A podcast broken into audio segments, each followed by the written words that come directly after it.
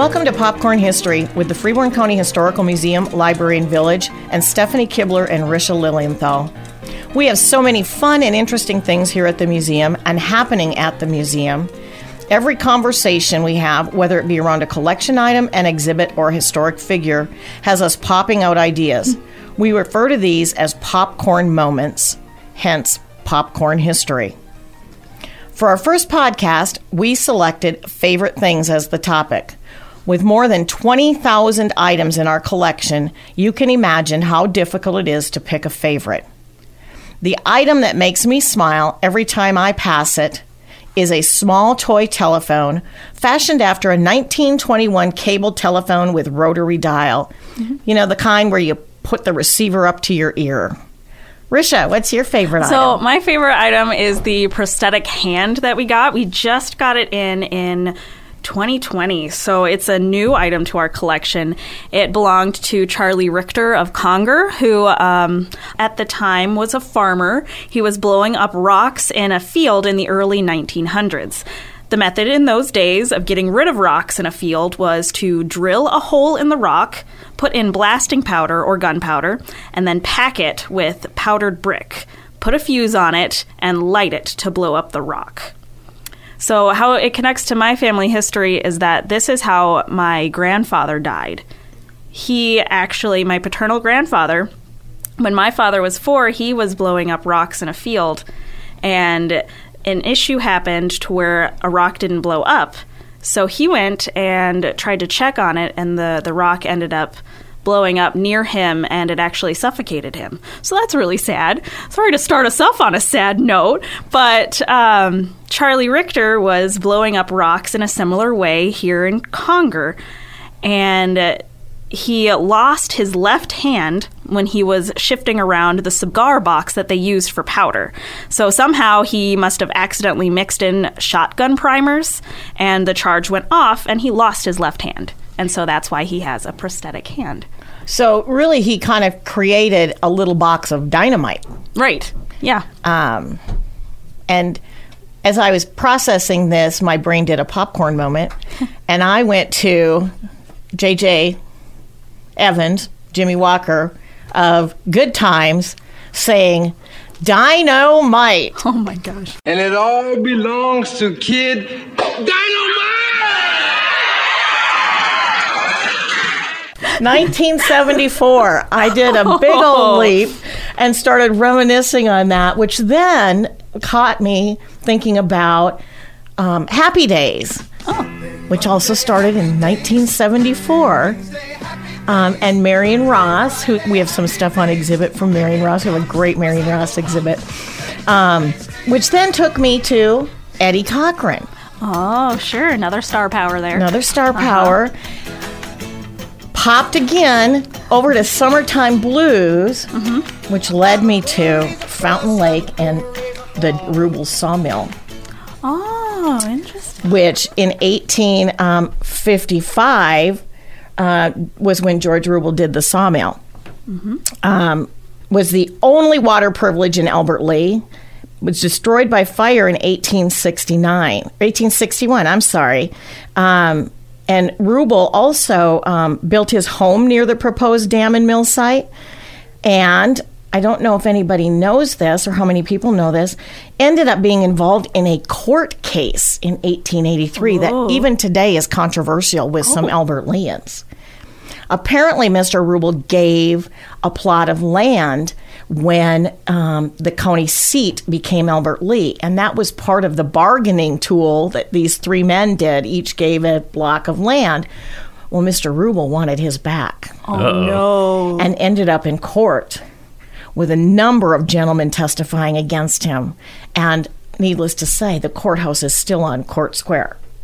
I, I have a question. Actually, I'm kind of surprised that I know this. Um, wasn't the county seat of of Freeborn County, wasn't that like a competition between Albert Lea and Glenville, and, and it wasn't it decided by a horse race? Am I remembering that correctly? Oh, well, actually, that, that is um, not been proven. Really? And there's nothing that we've found in the history books that show that. Um, the, the race for the county seat was actually between Saint Nicholas the, the township of Saint Nicholas. Right. Yep. And Albert Lea. Yep. And when Albert Lea won the county seat, Saint Nicholas kind of disappeared. I was going to say, I've never heard of that township before. Right. They picked up the yeah. buildings and moved them out of town. Where where was Saint Nicholas originally, do you know? Oh, dear. I In Freeborn County. Yeah. Well, yeah. I know. We have a cabinet that's a was made by a wandering cabinet maker from a farm on Saint Nicholas. Huh. Yeah. Speaking of racing horses, did you know there's a racehorse called Oh Happy Days? Happy Days, right. Mister Cunningham on Happy Days owned a hardware store. And uh, Charlie Richter, this man who we have his prosthetic hand, he attended business college in Albert Lea and specifically decided to go into hardware after he um, lost his hand because he couldn't really farm easily with that. And so he started his own hardware store in Conger, which is now Richter Hardware and Plumbing. And I believe it's still there. It's on the Conger website. I haven't been there personally, but it could very well be there. Uh, Minnie Sherb was married to Charlie Richter in nineteen fourteen, and she would ask him to wear a white glove on his prosthetic hand when they went to church. Now, we have white gloves in our military exhibit in Vietnam. Our Navy captain, Gerhard Erling Skar, was born in Albert Lea on January twenty-ninth, nineteen forty-three, and his uniform is on display with that lovely pair of white gloves in his dress uniform. Now, he graduated from Albert Lea High School in nineteen sixty-one and joined the Navy in nineteen sixty-six. His military career was was. pretty extensive. Uh, so here's a couple of highlights, in my opinion. Uh, he flew over five hundred combat missions in a helicopter gunship. And I don't know what a helicopter gunship looks like, but that sounds kind of cool to me. Uh, he also made two deployments in Antarctica in support of the National Science Foundation.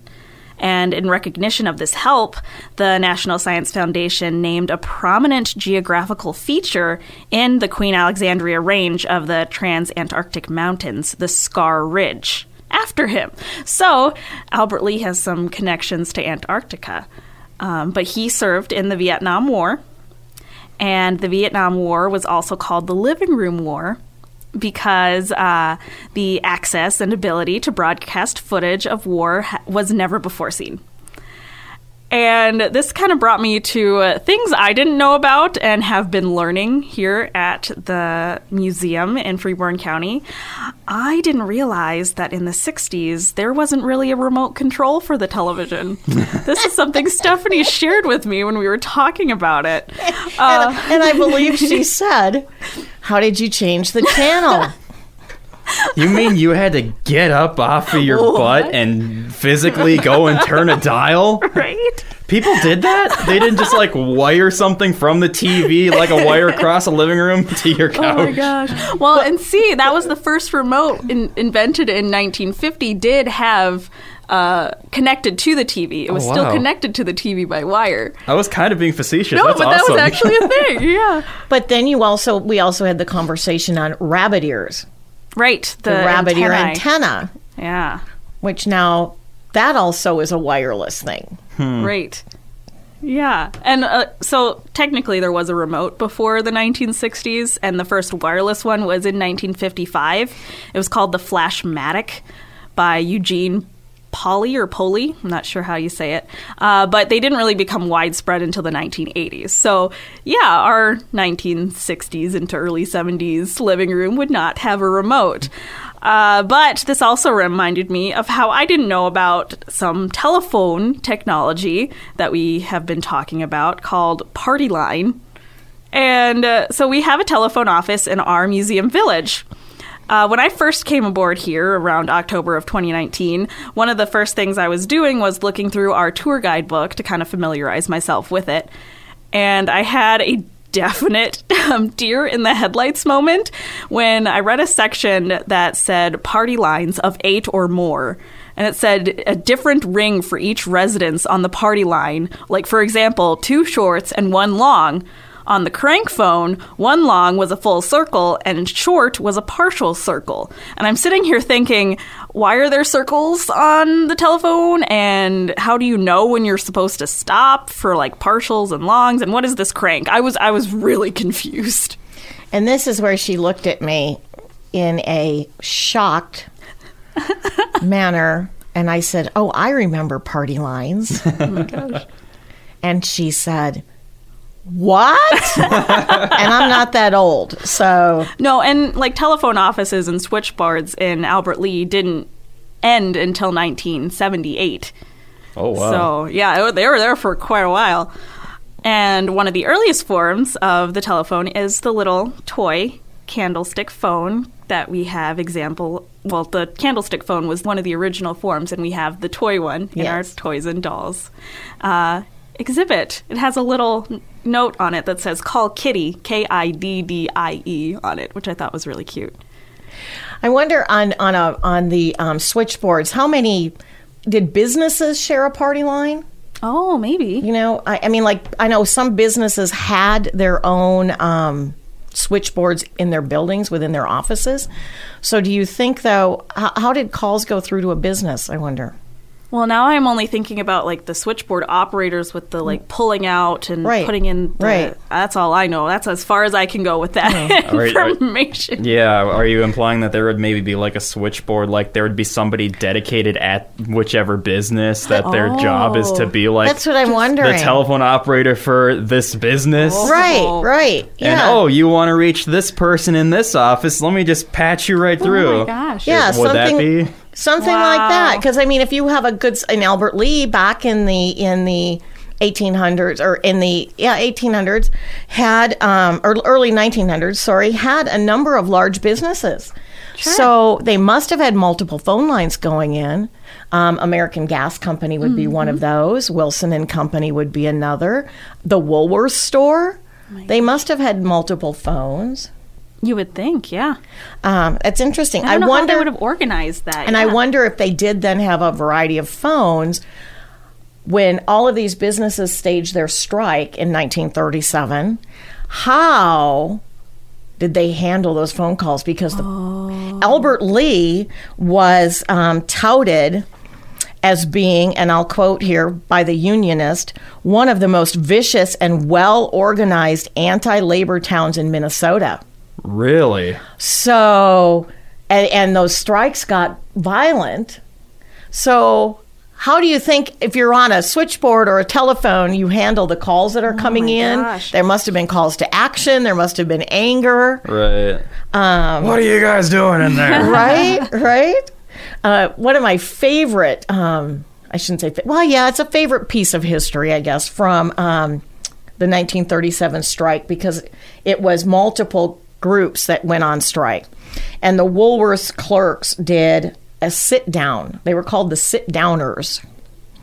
And they actually, there was a theme song. So when the American Gas guys would march from one plant to the next with drums and flutes and horns and whatever else, the Woolworths sit-downers would sing a song to the tune of the Old Gray Mare. Um, and one of the lines that they had in there was the five and dime, she ain't what she used to be. Oh. I thought that was really kind of wow. a fun. That's and they great. Sang it right to the American Gas Company strikers, which I think is really kind of a fun yeah. um, little story. yeah. um, you know, we talked a little bit about horse racing, too. Yeah. Um, there were horse races back in the day in Freeborn County. Um, and... The, the Old Gray Mare kind of made me think of the um, George Rubel was one who had had a horse. Uh, at the time, a great big, nice chestnut Kentucky thoroughbred mare named Sleepy Kate. Oh, she was one of the largest thoroughbreds um, that had ever been seen in the area. Um, handsome as a picture. Hmm. Oh, neat. There's a, Which, there's a lot of Kates we have in our history of Freeborn here. We do. Yeah.